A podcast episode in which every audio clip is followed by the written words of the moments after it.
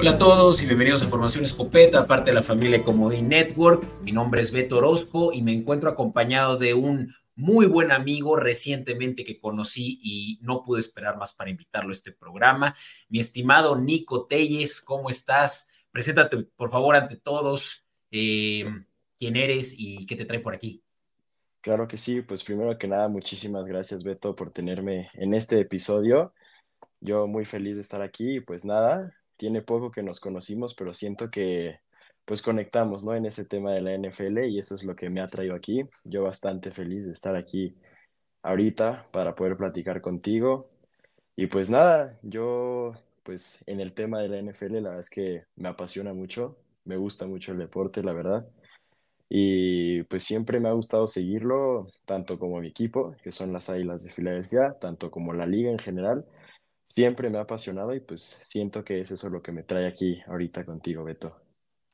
A toda madre. Y pues bienvenido una vez más, Nico. Me da muchísimo gusto que estés con nosotros en este programa que sale en vivo en Comodín Network. Para quienes no nos están viendo en vivo, probablemente ya saben qué fue lo que aconteció de ese lamentable resultado de tus Eagles. Nosotros mismos también estuvimos hasta el final viendo ese juego de lunes por la noche. Y bien, pues también ya seguramente están preparándose para lo que va a ser la ronda divisional. Nosotros precisamente traemos en este episodio toda la cobertura de lo que fue la primera ronda de playoffs o bien la de super comodines o super wildcard, como le llaman allá.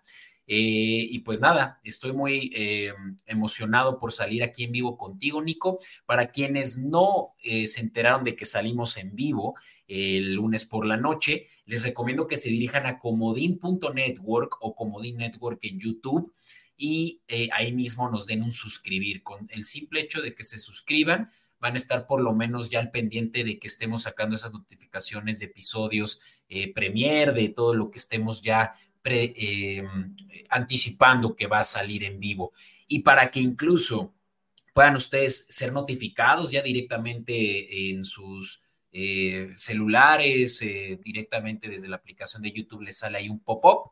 Yo les recomiendo más aún que no solo le den suscribir, pero que le piquen a la campanita. Esa campanita es de notificaciones, es para que sí estén al tiro cada que salimos. Antes que cualquier otra cosa, por ahí ven que traigo una gorra aquí muy deslumbrante, y es que este episodio es patrocinado por Shaut Sport. Si quieren conocer más sobre su nuevo catálogo de ropa deportiva, sobre todo para quienes juegan tenis, pádel, este es un catálogo padrísimo y nuevo de nuestros amigos de Shaut Sport, diríjanse al link que está en nuestra descripción. Always Sport Mindset.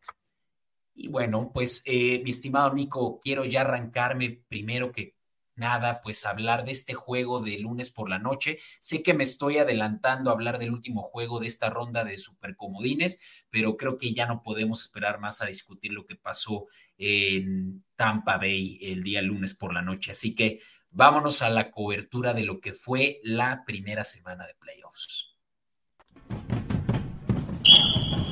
In tight coverage. Está bien, pues Nico, decíamos que tú le vas a los Eagles. Primero que nada, porque puede que por ahí la gente diga, si te están viendo en Comodín Network, también verán que pues tú eres también un joven que apenas alguno creería que está empezando a ver el juego, pero tú ya me platicaste que tienes toda una historia detrás de la NFL y de tú como aficionado. ¿Qué te trajo a ser Eagle? Yo supongo que va más allá de un último Super Bowl ganado, ¿no?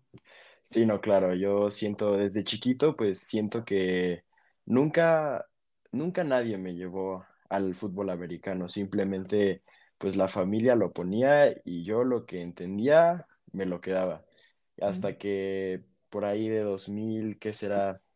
Yo le estimo que 2014, 2015, el primer partido que yo vi fue uno de Filadelfia, no recuerdo bien el rival, y pues me nació el fanatismo por Filadelfia y sorpresivamente unos 2-3 años después ganaron el Super Bowl. Fue algo muy bueno y justamente con esto surgió mi fanatismo. Mi jugador favorito actualmente es Zach Ertz, que fue cortado recientemente por los Cardinals, pero en ese mismo partido que vi hace mucho, pues se ganó mi corazón, ¿no? Siendo un Eagle. Entonces, pues yo, la verdad es que pues ya desde ahí nació mi fanatismo y ahí se quedó. Qué chido. Es muy padre, sobre todo, y bueno, sé que aquí estoy yéndome por la tangente de lo que realmente quiero, que es platicar de este juego de lunes por la noche, pero muy rápido sí decir que es padrísimo como primerizo en cuanto al fanatismo que hay de la NFL, la justificación que hay detrás de que le vayas a un equipo básicamente porque prendiste la tele, porque tus papás te sentaron a ver un juego y literal porque te gustó el color del uniforme, te gustó una jugada en particular. Yo recuerdo muy bien que el primer juego que vi de la NFL, bien que yo recuerdo, con el cual también me volví fanático, fue el Super Bowl 38, en el que ganaron los Patriotas contra los Panthers, en ese Super Bowl que fue el segundo de Tom Brady. Incluso recuerdo muy bien la primera jugada que recuerdo es la del touchdown de un receptor de los Panthers que se aventó como si les estuviera echando un clavado al end zone.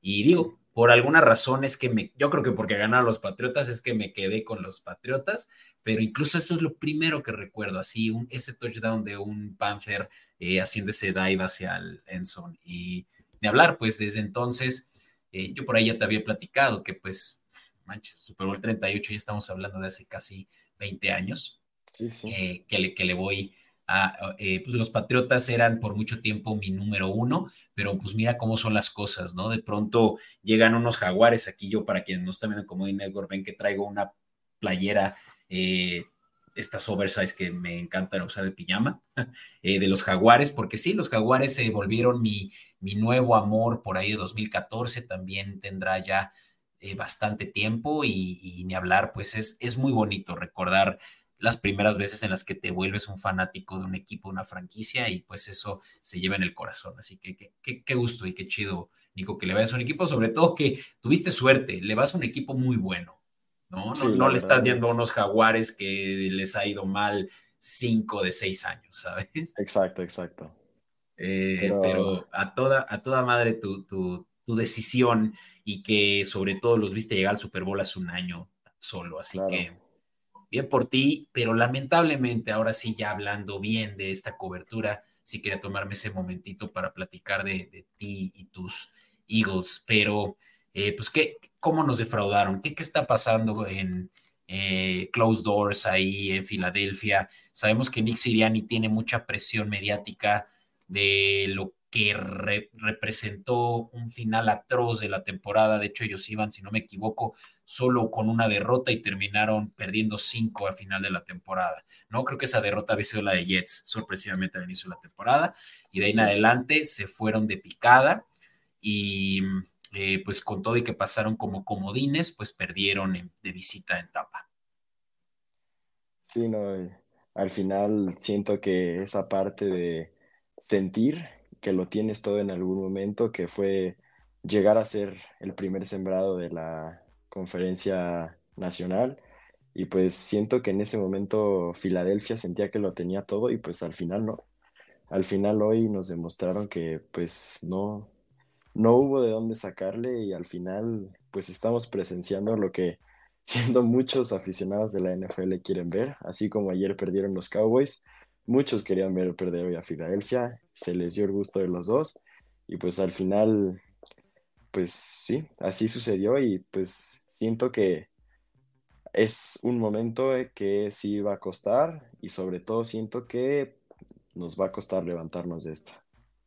Sí, sin duda, y sabemos que ya históricamente los Eagles no se tocan el corazón con una mala actuación de un head coach, dígase Doug Peterson recientemente, ahora es el head coach de los Jaguares, pero Doug Peterson estuvo desempleado un año entero, que fue el primer año de novato de Trevor Lawrence, hace 2 años, por una mala temporada de Filadelfia. Había llegado al Super Bowl 52 tan solo año y medio antes, y lo corrieron después de un mal resultado. Lo mismo podemos decir de Chip Kelly, que venía del colegial y por ahí después de haber llegado a 2 veces a playoffs, el tercer año fue malo y fue suficiente para justificar haber sido cortado. Y ni se diga de más atrás, ¿no? Ahí sí que ya estamos hablando de cuando no te había tocado, Nico, Prometo no ser tan nefasto con eso, de que eres recientemente aficionado de los Eagles, pero estaba pensando en Andy Reid, ¿no? Que pues había sido o es incluso el mejor head coach de la historia de la franquicia, y súbitamente lo cortaron también después de haber llegado a un Super Bowl y haberlo perdido. No. Sí, digo, al final siento que Filadelfia tiene esta agresividad de querer mejorar al instante, y por eso es que cortan a quien sea que sientan ellos que es el problema. Y digo, me sorprendió esta temporada ver que el coordinador ofensivo Brian Johnson se mantuvo las 19 semanas de juego, y pues digo, yo siento que ya para los que estarán escuchando esto después, pero actualmente yo creo que mañana ya será un mes definitivo para todos. Y sí, digo, tú lo dijiste aquí afuera del aire, pero definitivamente van a hacer clean house, van a limpiar la casa. Brian Johnson, coordinador ofensivo, va a ser, yo creo que el primero en caer, va a ser el primer chivo expiatorio. En su primer año definitivamente no cubrió los zapatotes que había dejado Sean Steichen, si lo estoy diciendo bien, que se fue a los Colts la temporada pasada. Y pues sobre todo los Eagles fueron de las 5 peores defensivas y por un momento hasta la peor defensiva secundaria, permitiendo más yardas aéreas por partido, y Sean Desai seguramente también va a ser el que va a ser de los primeros en ser cortado. Entonces, 2 coordinadores fuera, seguramente ya mañana mismo martes, pero lo interesante va a ser Nick Sirianni, que con todo y que tuvo una marca ganadora, o sea, 11-6 tampoco es que fuera malo, y que durante 3 años como head coach de Filadelfia tiene un total de 51 victorias y 34 derrotas. Eso es de lo mejor que hay en la liga. Si volteas a ver a otros, probablemente ni siquiera eso sea suficiente para salvar su pellejo. Sí, no, claro. Digo, al final de todo, siento que Filadelfia tiene ahorita un roster cubierto por muchos grandes nombres, tanto como la ofensiva, la defensiva, y van a tener que suplir todo el staff de coaching, porque al final, pues si no, se puede perder a grandes jugadores, como sería en este caso teniendo nombres grandes como AJ Brown, Jaden Hurts y todos ellos, que al final pues es un equipo que tiene para competir bajo cualquier situación, y debería demostrar los jugadores que tiene, ¿no? Pero al final estos choques, ¿no? Que pues uno no puede saber, ¿no? Desde fuera, ya que la prensa pues dice unas cosas, los jugadores otra, y así, pues al final uno nunca sabe, se tiene que quedar con lo que al final sucede, pero sí, siento que ya limpiarán y pues tocará ver quién llegará después. Sí, no, y también pensemos que tienen varias posiciones ya de jugadores con mucha veteranía. El mismo Jason Kelce ya se anticipaba que podían ser los primeros que podría ser el primero que después de esa derrota de Super Bowl ya anunciara su retiro. Decidió regresar el hermano de Travis, y ahora pues probablemente ya quién sabe si se la piense 2 veces si quiere regresar una vez más. Y ni se diga de Brandon Graham, ni se diga de ahorita otro defensivo, Fletcher Cox. No está con Cox, exactamente. Que tiene además mucha presión por novatos de primer año, ¿no? Que son realmente un muy buen sustituto de él. Probablemente Cox también sea la última vez que lo vimos, y eso también va a ser lamentable, ¿no? Para lo que fue pues un muy mal final de temporada de los Eagles. Definitivamente vamos a estar hablando mucho de los Eagles en cuanto a qué hicieron mal, qué deberían de mejorar en el off-season. Manténganse al pendiente, porque seguramente vamos a tener a Nico aquí de vuelta para platicar más de ello. Simplemente decirles que este juego no tuvo ni siquiera mucho de qué hablar en términos de competencia. Los Bucaneros empezaron ganando y terminaron ganando 32-9. Vaya que fue un juegazo de Baker Mayfield, más de 320 yardas. Rompió obviamente su totales de over de 235 yardas. Ese era uno de los props más sencillos que para mí se podían cobrar. Y lamentablemente que si no hubiera sido porque Eagles anotara solo un gol de campo más, hubiéramos cobrado también nuestras altas de 44, y eso nos hubiera cobrado un parlay de 8.6-1, dado que estábamos muy inclinados. Y lo lamento, Nico, pero cuando se apuesta con el corazón, casi siempre sales perdiendo. Y exacto, pues aquí sabíamos que Bucaneros a ganar era una mejor apuesta que pagaba bastante bien, eran underdogs, con todo que jugaban en casa, 2.4-1 cobramos también ese single. Uno que me dolió no cobrar, y ese no meto todas las apuestas, imagínense, metería más de 50 apuestas semanales, tendríamos que estar tal vez pues embargando la casa, y no porque no ganemos, de hecho ganamos más de lo que perdemos, pero vamos, uno apuesta lo que está dispuesto a perder, eso es muy importante que lo sepan siempre. Y sí, perdí ese pick que metí de Hurts a anotar un touchdown, que pagaba 100 pesos por cada 143 de entrada, o bien el 70% de tu entrada.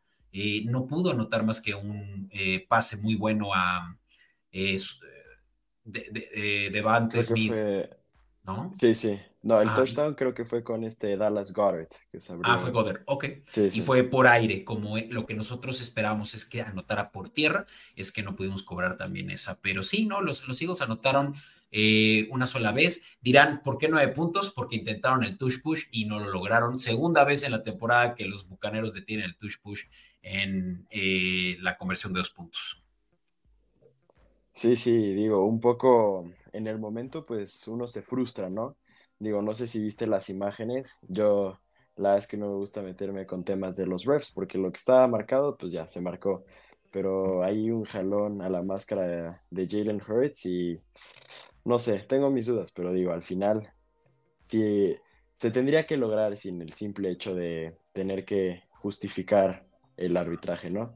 Entonces, pues al final siento que los Bucs nos van a ayudar, de hecho, a que el touch push no se banee, ya que demostraron que pues sí se puede parar. Sí se puede parar. Y también lo logró Steelers, ¿eh? Por ahí los Bills lo intentaron 2 veces, también en un juego que sucedió hoy por la tarde. También me gustaría ya irme directo a eso, sin antes decir una vez más que los Bucaneros ganan y pasan, por lo tanto, a visitar los Lions de Detroit. Ese es el juego que vamos a estar viendo. Los horarios pueden estar seguros de que mañana, o bien si ya no escuchan hoy mismo, ya los podrán estar viendo publicados en Escopeta Podcast de cuándo se van a estar aconteciendo estos juegos. Ya está publicado, pero no lo tengo ahorita top of mind y tampoco quiero mentirles. Pero bien, saben que es Bucaneros contra Lions. Vamos a pasar al siguiente juego, mi estimado Nico.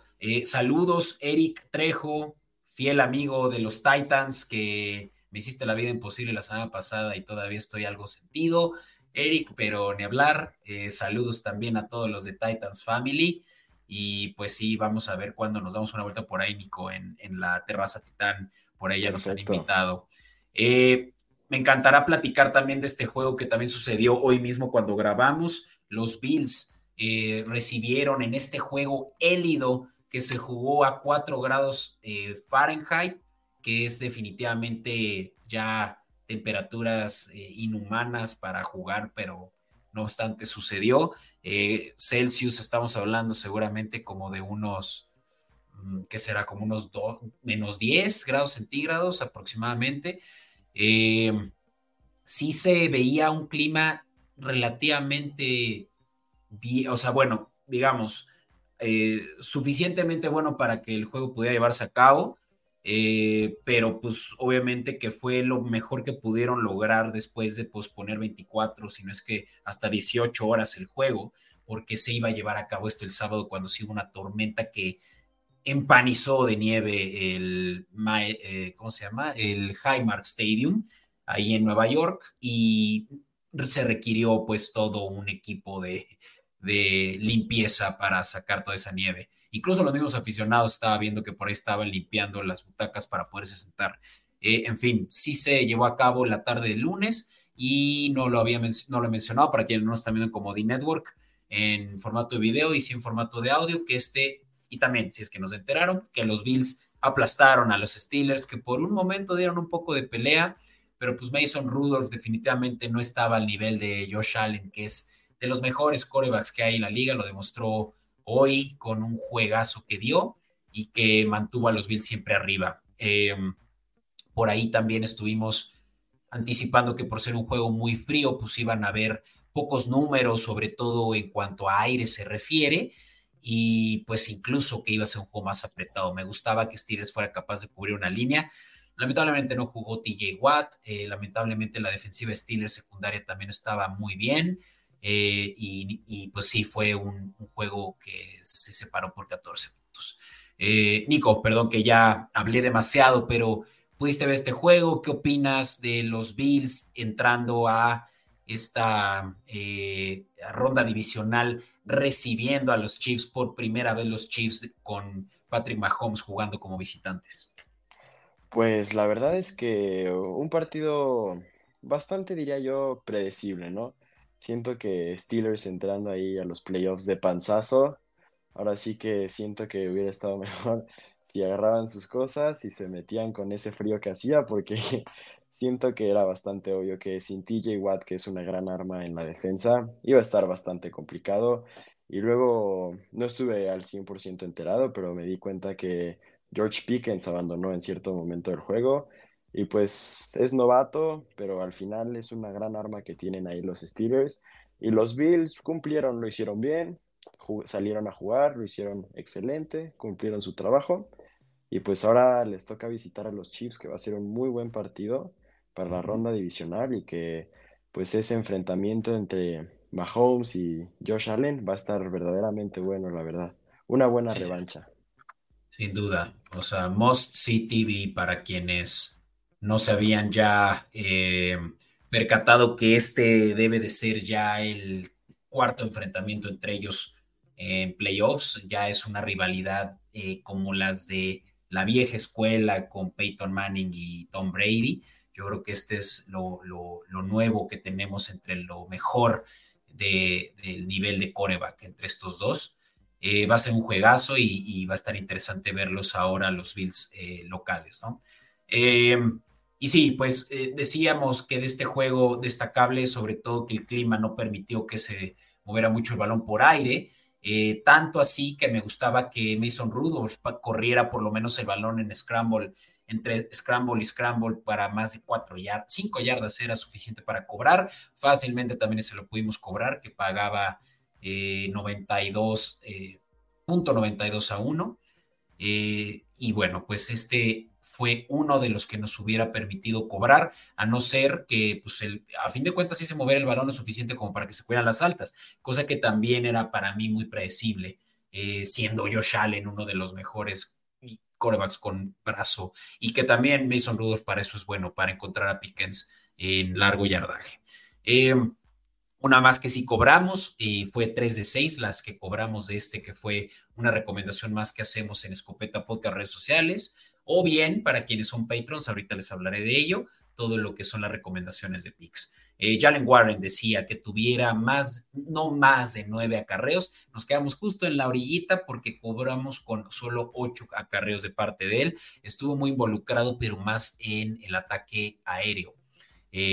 Siendo Najee Harris y el principal corredor del equipo, pero sí, Pittsburgh no pudo mover el balón por tierra. Bills jugó muy bien a la defensiva, sobre todo a detener las terceras oportunidades de los Steelers, y pues sí, bien por Mason Rudolph de encontrar por ahí en un touchdown a Deontay Johnson, que es apenas el segundo touchdown de su temporada, pero más allá de eso, pues sí, Pickens no pudo hacer mucho. Y pues ni mucho menos Allen Robinson, que también salió por ahí lesionado. Y vamos, ahora sí que la ofensiva de los Steelers sabíamos que venía siendo su arma débil, y pues que los Bills aprovecharon de eso, ¿no? Sean McDermott yo creo que no va a tener ningún problema en poder dirigir este equipo más allá de la ronda divisional. Claro, los Chiefs van a ser un reto, pero los Bills me encantan incluso para llegar a la final de conferencia, tengo que aceptarlo. Claro, sí. Se nota fuerte estos Bills, que de repente igual a mediados de temporada se vieron un poco flojos por ahí, ¿no? Igual siento que ellos sí se pusieron las pilas, no como otros. Fue después de la derrota con tus Eagles, que de ahí no han perdido. Desde el 10 de diciembre han ganado al hilo y contra buenos equipos, entre ellos Chiefs, Cowboys y Dolphins. Y cambiaron de papel, sí. Sí, uno se fue para arriba y el otro para abajo, pero nos regalaron un muy buen partido en esa semana, que pues al final nos quedamos con la victoria, pero ahora estamos fuera. Así es. Y bueno, pues, Nico, vamos a hablar ahora sí en el orden cronológico de cómo sucedieron las cosas. Y antes de eso, sí quisiera yo hacer una parada muy rápida por lo que es, como les decía a nuestros escuchas, lo que es Patreon. Estamos muy interesados de que puedan estar ahora en playoffs también enterados de dónde encontrar. Por ahí están viendo, que nos ven, están viendo en Comodín Network, que dice solo Patrons, la mayoría de los picks que estamos dando. Y es porque es en patreon.com /escopeta-podcast donde pueden encontrar toda esta información.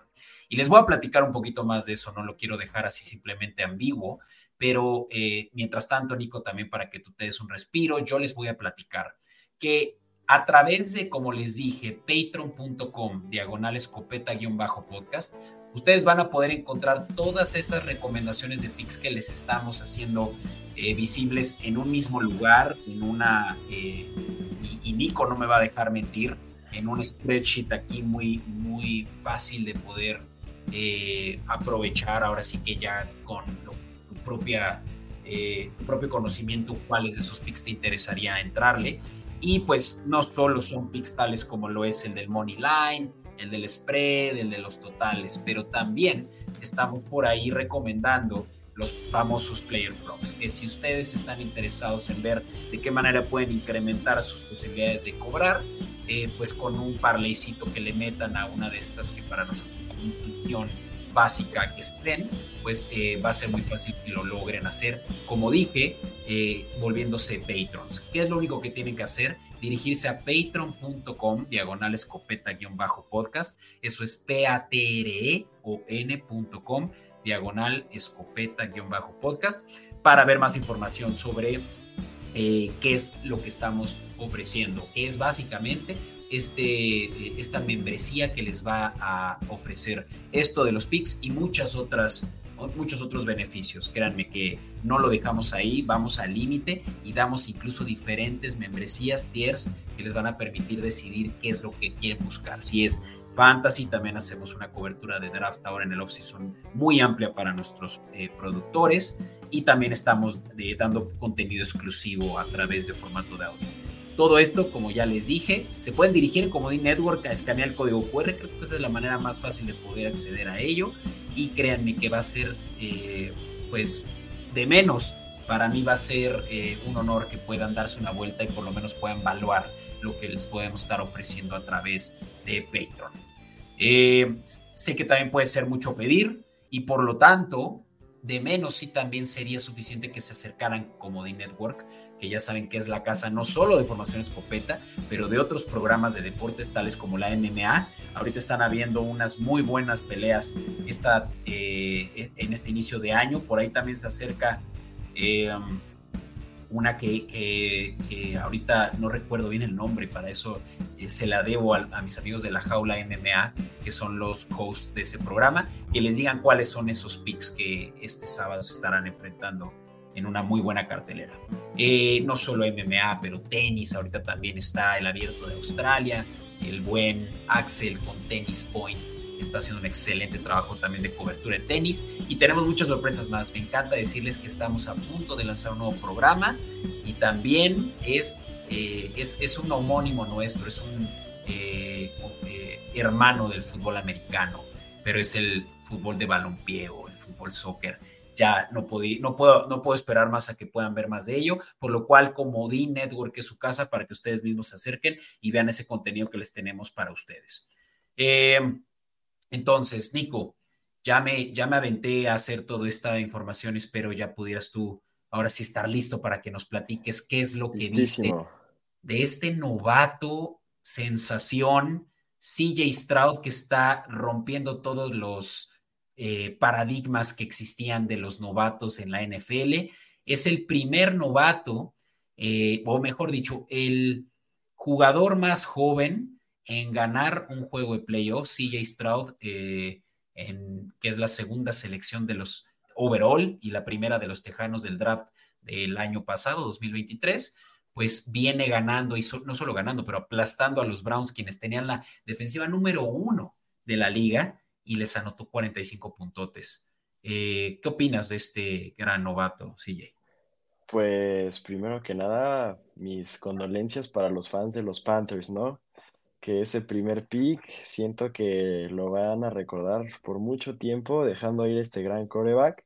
Sin duda. Y pues los Texans ahora sí que poniéndose fuertes, ¿no? Porque siento que dejando de lado que ganaron, lo que mencionas de que aplastando a los Browns, teniendo esa defensiva, verdaderamente demuestra que pueden ir contra quien sea y van a pelear al final. Y a pesar de las lesiones que tuvieron a lo largo de la temporada, que algunos partidos se ausentaron, ya sea Tank Dell, Nico Collins, CJ Stroud lo mantuvo. Igual él mismo, CJ Stroud, tuvo que abandonar por un tema de una conmoción, y al final siento que están demostrando verdaderamente que tienen. Y hablando ya centrado en CJ Stroud, siento que, pues nada, simplemente lo que está haciendo es increíble, demostrando de qué es capaz, y al final pues veremos hasta dónde podrá llegar, pero yo tengo, la verdad es que, buenas expectativas sobre CJ Stroud, y sé que es capaz de llevar, no sé, bueno, nunca lo sabremos, pero en una de esas no estaría raro ver a los Texans en un Super Bowl. Mira, yo no lo veo tan loco, Nico, o sea, sin claro duda va a ser un reto inmenso que le ganen al que es el campeón de la AFC.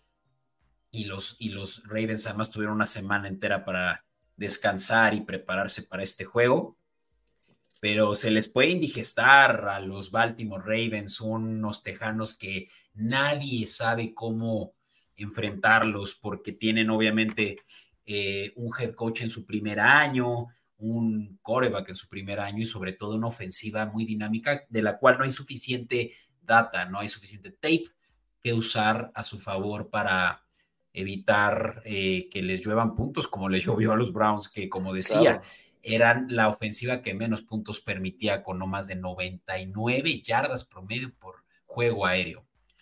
Sorprendente. No. Igual, digo, mucha gente pensando que Joe Flacco iba a hacer la hazaña, y ahora sí que, pues no jugó mal, pero al final esa defensa de los Texans supo perfectamente cómo mantenerlo ahí quieto para que no pudiera sacar el juego, y pues al final los Texans demostraron que sí tienen todo para seguir avanzando, y pues ahora sí que a ver con qué salen estos Texans, ¿no? Sin duda. Sí, y pues como decía CJ Stroud, como tú decías, ¿no? CJ Stroud estuvo saliendo del juego a tan solo 21 intentos de pase y 16 completos. Ese fue uno de los que más nos dolió, lo decíamos también fuera del aire, porque nos iba muy bien, nos hubiera ido muy bien si CJ Stroud hubiera terminado el juego y pasado para más de 22 pases. Iba muy consistente, pasando en un promedio de 13 yardas por intento, lo cual es súper eficiente como para mantenerlo dentro del campo, pero lo sacan ya viendo que el juego está prácticamente en la bolsa, ¿no? No cobramos eso, pero definitivamente sí cobramos las altas, simplemente se cobraron con los puntos respectivos de tejanos, y por supuesto que la línea de +3, esa me hubiera encantado haberla metido más bien a un alternativo. Sabíamos que podía haber sido un juego más apretado, porque Joe Flacco también venía dando unos muy buenos juegos y muy buena pelea, sobre todo también con defensivas mejores que la de los tejanos. Pero wow, la secundaria de los tejanos también me sorprendió. Por ahí Derek Stingley, en su segundo año, tuvo un excelente juego, jugando sobre todo como a mí me recuerda, sabes, mucho Stingley ahora sí que habrás escuchado de él, pero Troy Polamalu de los Steelers. Era un safety que jugaba muy físico también en la línea de golpeo, y por ahí también estuvo atacando mucho a Joe Flacco, que definitivamente no estaba preparado para esta defensiva. Lo interceptaron también 2 veces, lo saquearon 4. Vamos, por más de que pasó para más de 300 yardas, Joe Flacco no tuvo un muy buen día, y sobre todo yo creo que el objetivo principal de los tejanos, si se vio, fue que mantuvieran a los Browns unidimensionales, nada de ataque terrestre. Kareem Hunt básicamente corrió el balón para 3 yardas por acarreo y solo 8 carreos. Fuera de eso, tuvieron que estar tratando de pasar el balón por aire, y si no fuera por David Njoku, ninguno hubiera rebasado las 60 yardas, que fue por ahí un Harrison Bryant, que ni siquiera por ahí lo ubicarán varios, el que tuvo más recepciones. Entonces, Bien por los tejanos que, como decía, jugaron sorprendentemente para ser subvaluados, ¿no? Como uno de los equipos que ni siquiera se anticipaba que llegaran a playoffs y ahorita ya están entre los 4 mejores de la AFC.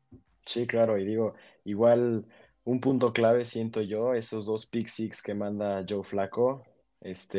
Bueno, obviamente no Joe Flacco, no, yo creo que no es su intención que hagan eso, pero al final siento que eso hace que los Browns pierdan esa emoción por tratar de meterse al partido, y para los Texans al revés, con esos 2 pick six que ganan en menos de 3 minutos, estás completamente de otro lado, y pues al final siento que eso fue la clave para que los Texans se lo llevaran, ¿no? También otra cosa, Myles Garrett no pudo hacer casi nada para presionar a CJ Stroud, y es que Larry Mitonsil es de los mejores tackles izquierdos de la liga y lo tuvo en raya a Myles Garrett. No pudo sacarlo ni una sola vez a CJ Stroud y creo que solo tuvo por ahí 2 hurries, que es básicamente CJ Stroud día con día sacando el balón de volada cuando hace un dropback. Entonces este juego creo que no fue... obviamente un buen sample size para los Browns, pero de nuevo, una ofensiva que va a sorprender día con día y estoy muy emocionado de ese juego contra los Ravens. Lástima para quienes querían el juego revancha de Joe Flacco, tendrá que esperarse un año más, seguramente que Joe Flacco regresará como sustituto, si no es que como titular, quién sabe qué van a decidir hacer los Browns en el offseason, ya platicaremos de ello también. A nuestros patrons les estaremos regalando sobre todo cobertura de equipos tales como la de los Browns. Por más que eso no sea muy divertido, créanme, lo vamos a hacer divertido. Pero por ahí hay uno que otro fan Browns y también me encantaría saber en redes sociales Escopeta Podcast quiénes están por ahí levantando la bandera del Dog Pound. Ok, vamos a hablar, mi estimado, de otro juego que se llevó a cabo el sábado por la noche. Este fue el juego más élido, de los más élidos de la historia. Superó fueron, si no me equivoco, menos 14 grados Fahrenheit, que en Celsius eso es básicamente ya casi unos menos 30, o sea, ya es impensable. Sensación térmica también ya así de esos... que ya no hace diferencia, ya los mocos se te congelan, como lo vimos a Andy Reid, que tenía todo el mostacho congelado como morsa, literalmente. Y sí, pues el frío, por supuesto que fue un factor, no me gustaban las altas de 44, me parecían absurdas, no entiendo con ese frío cómo es que se anticipaba algo así. Claro, pues se promedia...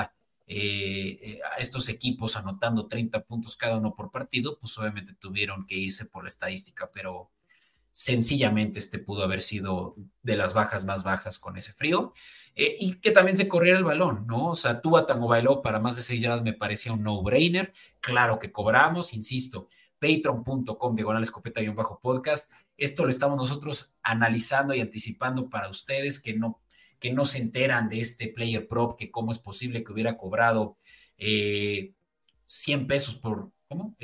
Sí, 1.8 por cada 100 de entrada, ¿no? Básicamente lo equivalente a el 80% de tu entrada, es lo que quería decir. Y decía, ¿no?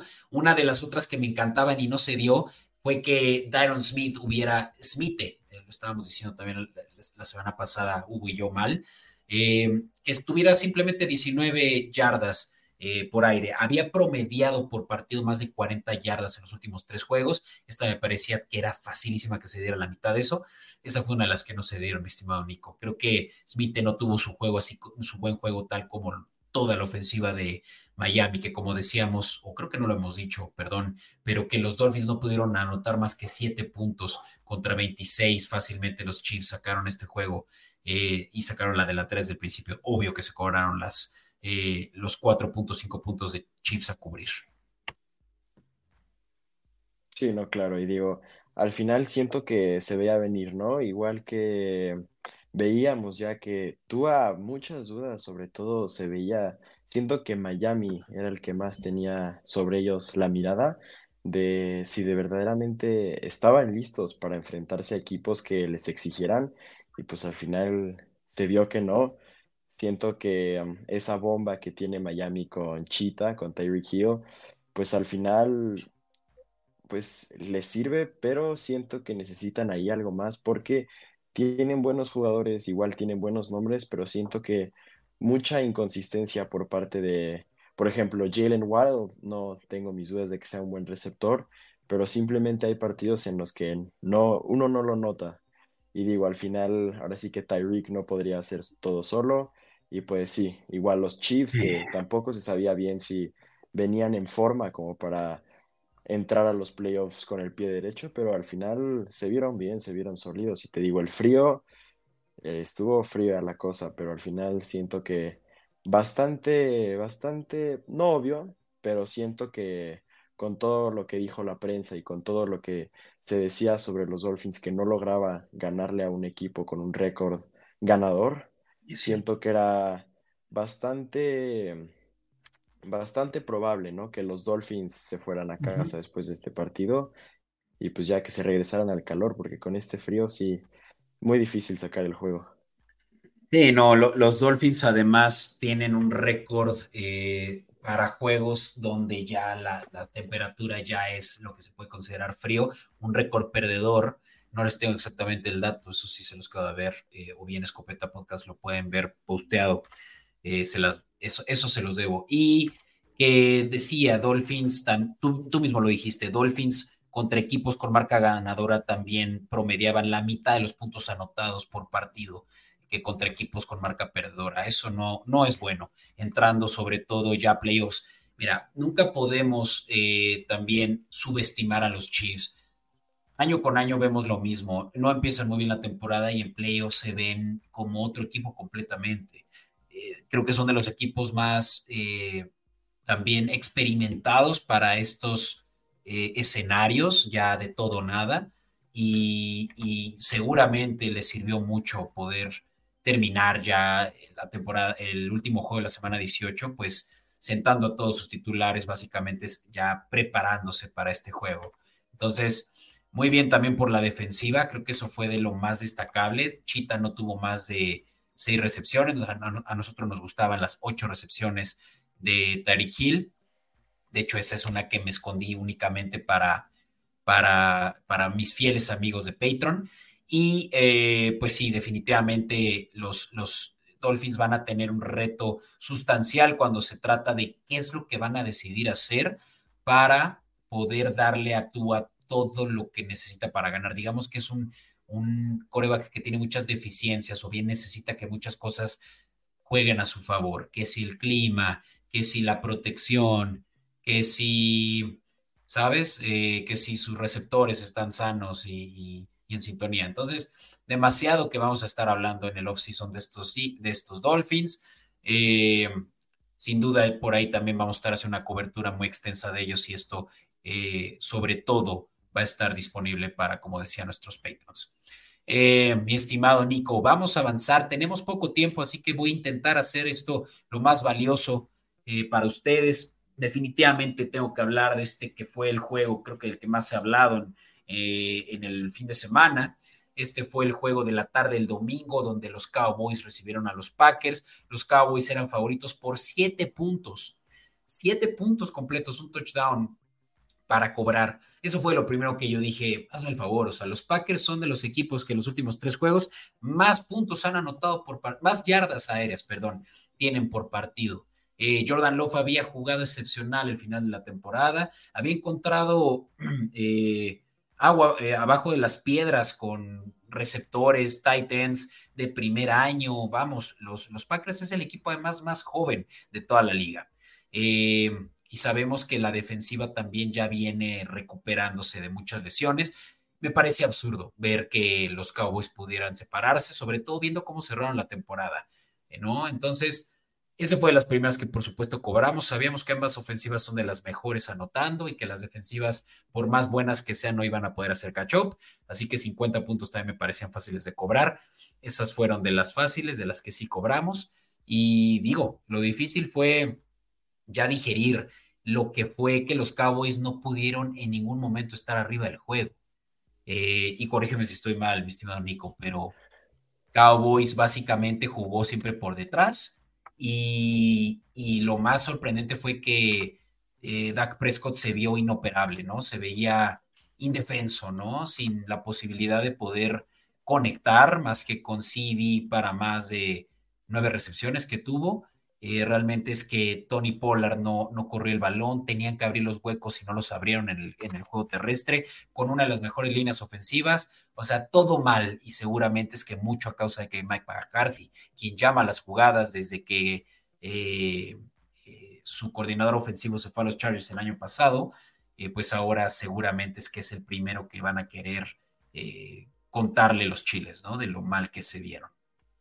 Sí, no, y la verdad es que no me quiero ni imaginar como aficionado de los Cowboys lo que sea de sentir la emoción de quedar como el segundo sembrado, tener la ventaja de estar en casa, lo que muchos consideran que es un punto importante, y más en esta parte de playoffs, y sobre todo que muchos consideran a los Cowboys, bueno, allá se considera a los Cowboys el equipo de los Estados Unidos, y que venga el último lugar que se clasificó a estos playoffs, el séptimo sembrado, y lo haga hacer, o sea, tan fácil, se me hace, la verdad es que sorprendente, y la verdad deja mucho de qué hablar de estos Cowboys, ya que, pues ahora sí que llevan bastante tiempo sin llegar lejos en los dichosos playoffs, y siento que deja mucho de qué hablar también sobre el futuro de todo lo que sería el coaching staff, igual que Filadelfia, igualmente con su quarterback. Siento yo, desde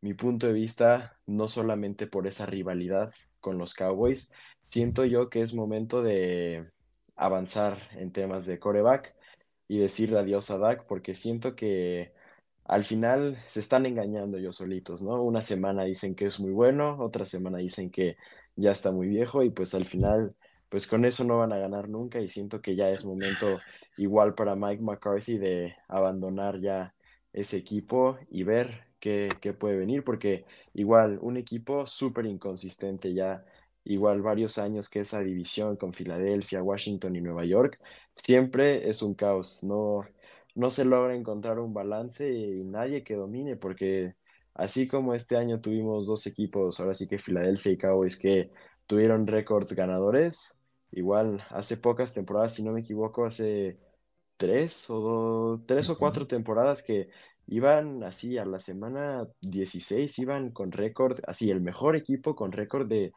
5-11, y de verdad esa división sí tiene mucho que hacer para ya no ser, como dirían, la burla de la NFL, porque al final son equipos que tienen por qué luchar. Y digo, no están relacionados con la plática ahorita, pero por ejemplo, nada más para hacer énfasis rápido, Sam Howell, del quarterback de los Commanders, que siento que tiene un buen futuro, y pues siento que ahí podrían pelear los Commanders en unos cuantos años, si no es que el próximo año. Sí, pues es que sin duda la posición principal de la franquicia más valiosa del mundo recae en un Dak Prescott que desde el 2016 ha perdido ya 5 juegos de playoffs, siendo el primero de su carrera justamente el que pues despegó el haber terminado la temporada 13-3, ¿no? Su carrera como una de las mejores temporadas de novato, pero perdiendo el juego divisional es una de las primeras y muchas dudas que los fanáticos de los Cowboys van a tener, ¿no? En esta que ha sido, pues, una carrera difícil para Dak Prescott, ¿no? De ahí, como decía, 2 años después de esa temporada de novato de Dak Prescott, perdieron de nuevo una divisional, todo esto bajo el mandato de Garrett, y al año siguiente, cuando tuvieron por primera vez una marca perdedora, es cuando Garrett fue corrido del equipo, y de ahí en adelante McCarthy 4 años consecutivos y 2 llegando a playoffs, una perdiendo un wild, no es cierto, 3 playoffs, una perdiendo wild card, otra divisional y otra wild card, todas estas consecutivas, de hecho las últimas 2 contra los 49ers. Entonces sí, definitivamente es muy triste ver que los Cowboys siempre llegan y siempre pierden, ¿no? Es el equipo ya del ya merito, ¿no? Que tienen el mejor defensivo en Micah Parsons, el mejor corredor en Ezekiel Elliott, y hasta hace poco se hablaba de que Dak Prescott era el MVP. Sí, entonces, claro. ¿Qué dices a eso? ¿Que es nada más una estrella fugaz o que realmente hay algo más, ¿no? Creo que aquí algo que también tenemos que voltear a ver es que Jerry Jones sigue siendo un común denominador del poco éxito de los Cowboys en 30 años, habiendo ganado por última vez el Super Bowl en el 95. Sí, claro, ¿no? Y también, digo, se me olvidó, pero no quitarle mérito a esos Packers que ahora sí que salieron con todo y ahora sí que lo lograron. Lo dieron todo y al final consiguieron lo que querían y era avanzar. Y ahora pues veremos qué pasa con los 49ers. Y pues hablando de lo demás, pues eso que decías de Dak como MVP, siento, digo, yo te lo puedo decir que igual en la semana 6, 7, bueno, no recuerdo bien, creo que fue como en la 8, 9, que Filadelfia le ganaba a Buffalo con un touchdown por carrera de Jaden Hurts. Se hablaba mucho de que Jaden Hurts era el MVP, pero digo, no consideraría a los jugadores que dejan el MVP, bueno, dejan la candidatura para el MVP, una estrella fugaz. Yo solo diría que es ahora sí que una carrera a ver quién llega primero, y en este caso creo que... A ver quién llega al final, más bien, ¿no? Exacto, sí, justo, porque al final... Como tú dices, digo, Lamar no es que haya tenido una mala temporada, simplemente al inicio estaba cumpliendo, no estaba poniendo números que llamaran la atención y había más quarterbacks que lo estaban haciendo, ¿no? Como en este caso Jalen Hurts y Dak Prescott. Y la diferencia también... entre ellos es consistencia. Sí, claro. Para poder ser considerado valioso, para poder ser considerado uno de los mejores, pues tienes que ser consistente y es precisamente lo que los Cowboys y sobre todo Dak Prescott no es. ¿No? Sí, claro. Igual CMC, que ahora sí que siento que una pelea bastante reñida con Lamar Jackson, que veremos quién se lleva el MVP, pero igual un running back que también toda la temporada estuvo demostrando que es candidato, ¿no? Para el MVP. Entonces ya veremos esa pelea cómo termina. Ya veremos, va a estar muy interesante. Antes de terminar, quiero saludar a mi estimado Jorge Villar, que además es familiar mío político. Un gran saludo, Jorge. Por ahí al inicio del episodio nos decía, aprendan. Sí, aprendimos a la mala. Yo no le iba a los Eagles, tengo que aceptarlo. Bucaneros eran mis picks. Pero bueno, creo que este va dirigido a ti, Nico. Aprende de esta derrota, aprende de que los Bucaneros eran... underdogs en su casa, eso era una falta de respeto para mi estimado Jorge, así que sí, definitivamente aprendimos a la mala, Jorge. Desafortunadamente, pues, pero tendremos que ver el próximo año con qué saldremos. Así es. Oye, pues vamos a cerrar este episodio con el único parlay que sí le dimos esta semana. No nos vamos a ir sin antes cascarear que sí ganamos un parlay de 3, que fue el juego entre los Lions y los Rams. Juegazo, este fue el mejor y le recomiendo mucho ver los highlights ahí en YouTube y aprovechando que están en YouTube, diríjanse a Comodín Network, por favor, nada les cuesta, créanme que va a ser un gran apoyo el que nos den un suscribir y van a poder estar justamente anticipando este tipo de cosas, que es que le atinamos al parlay, que es nuestro favorito, lo dividimos en 2 columnas, el que es conservador o bien pues que le vas a meter un poquito más para cobrar lo mismo al que es un poco más arriesgado, el de los picks favoritos. A mí me gustaba mucho Gibbs, menos de 52 yardas. Gibbs fue muy dinámico, sobre todo en el juego aéreo. Sabía que este iba a ser un juego de estarse persiguiendo la cola y el correr el balón iba a ser subóptimo.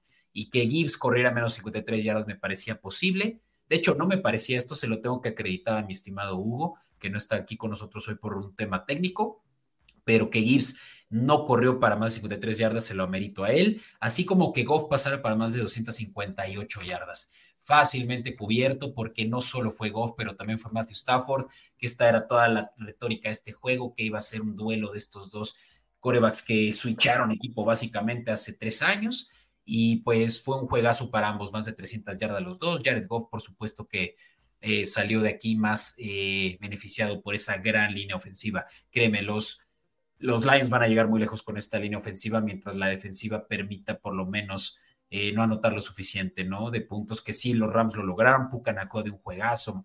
También gran juego de Nakua. Por ahí también dejé una escondita para mis patrons más estimados, considerándote uno de ellos, Nico, y que Nakua tuviera por ahí también unas cuantas yardas no la tenemos aquí en pantalla, pero una de esas que sí cobró fue recepciones de Nakua, ya recordé. Y que Cooper Kupp fue finalmente la que nos permitió cobrar el parlay, menos de 70 yardas. Cooper Kupp ya no es el número 1 de Stafford, sabemos desde hace mucho que va reduciéndose su cantidad de targets y ahorita más o menos promedia 4 targets por partido. Por más de que tengas 15 yardas por target, no vas a lograr pasar esas 70 yardas con Nakua al lado, y fácilmente pudimos cubrir 6.2-1.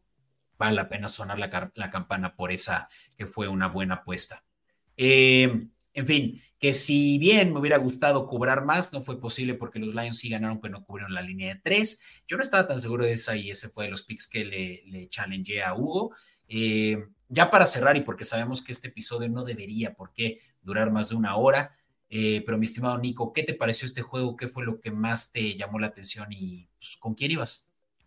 Pues la verdad es que muy buen juego, te digo, así como lo mencionabas, ese cambio de equipo de quarterbacks, la verdad es que iba a ser muy bueno y lo fue, la verdad es que fue un muy buen juego. Yo la verdad es que dudé mucho de con quién ir, pero al final fui con los Rams y casi hacían la hazaña porque... Viendo para atrás ese cierre de temporada de los Rams, venían fuertes y siento que, bueno, más bien, tuvieron la posibilidad de derrotar a los Lions y siento que lo demostraron porque al final fue un partido que se definió por un punto. No le quito mérito a los Lions, pero al final, pues bastante bien por parte de los dos. Todos los jugadores cumplieron con su... Sí. Todos los jugadores cumplieron con su propósito, tanto como Matthew Stafford como Jared Goff yéndose por el over de yardas. Siento que fue un partido bastante bueno, que cumplió y sobre todo que nos entregó un buen Sunday Night el día de ayer. Bastante bueno, la verdad. Así es, y pues definitivamente que este juego me entretuvo y como decía, vale la pena que vean los highlights y vale la pena también ver pues... El buen partido que dieron los Lions, la primera vez que ganan un partido de playoffs desde hace 32 años. Vaya, ahí sí que ni yo nacía para cuando los Lions habían ganado por última vez y pues definitivamente que todo el mérito va del head coaching para abajo, ¿no? O sea, hay una gran labor sobre todo de el buen, ahorita perdí el nombre y tampoco me voy a clavar en eso. Dan Campbell, listo. Y de Dan Campbell para abajo, todos los head coaches, el coordinador ofensivo también es una mente maestra. Ben Johnson seguramente va a tener un head coaching job el próximo año, varias ofertas por lo menos. Y los jugadores, vaya, el dinamismo ofensivo, sobre todo Amon-Ra Saint Brown, que juegazo dio, y lo que movieron el balón por tierra, Montgomery y Gibbs, es también de respetarse. Vamos, lo único que me preocupa es la defensiva. Ahora contra Bucaneros se va a poner bueno ese tiro. Menos mal que no van contra 49ers, porque eso sí hubiera sido tal vez ya muy complicado de sobrellevar, pero bueno, en una de esas si los Lions están llegando a una final de conferencia y tal vez también están tocando la puerta del Super Bowl por primera vez en su historia. Sería sorprendente esta gran historia de redención de los Lions. Sí. Vamos a cerrar por lo menos con algo para despedirnos, mi estimado Nico. Perdón que tenga que cerrar así de abrupto este episodio que ha sido, la verdad, un agasajo. Me encantó tenerte aquí, pero bueno, algo con lo que quieras cerrar este. No, nada, pues esperar a ver con qué nos sorprenden estos playoffs y la verdad es que unos matchups que prometen mucho, la verdad. Todos viendo como por ejemplo los 49ers que van a recibir a los Packers, que demostraron que tienen todo para poder... dejar en casa a los 49ers, no lo sabemos todavía. E igual los Texans, como decíamos, que tienen todo para ir a pelear con los Ravens. Siento que tenemos un buen matchup en esos lados con los primeros sembrados de cada conferencia. Y por otro lado, los otros dos partidos siento que bastante cerrados, equipos que han demostrado que son capaces de competir y ya veremos qué pasa. Buenísimo, Nico. Oye, pues muchísimas gracias por estar aquí conmigo, además tan tarde, y pues te veo de vuelta muy pronto. Aquí te vamos a querer tener para platicar más de los playoffs. No, muchísimas gracias por tenerme y claro, aquí estaremos de vuelta en cualquier momento. Encantado. Muchas gracias a todos y nos vemos esta semana todavía con los picks del divisional. Hasta la próxima.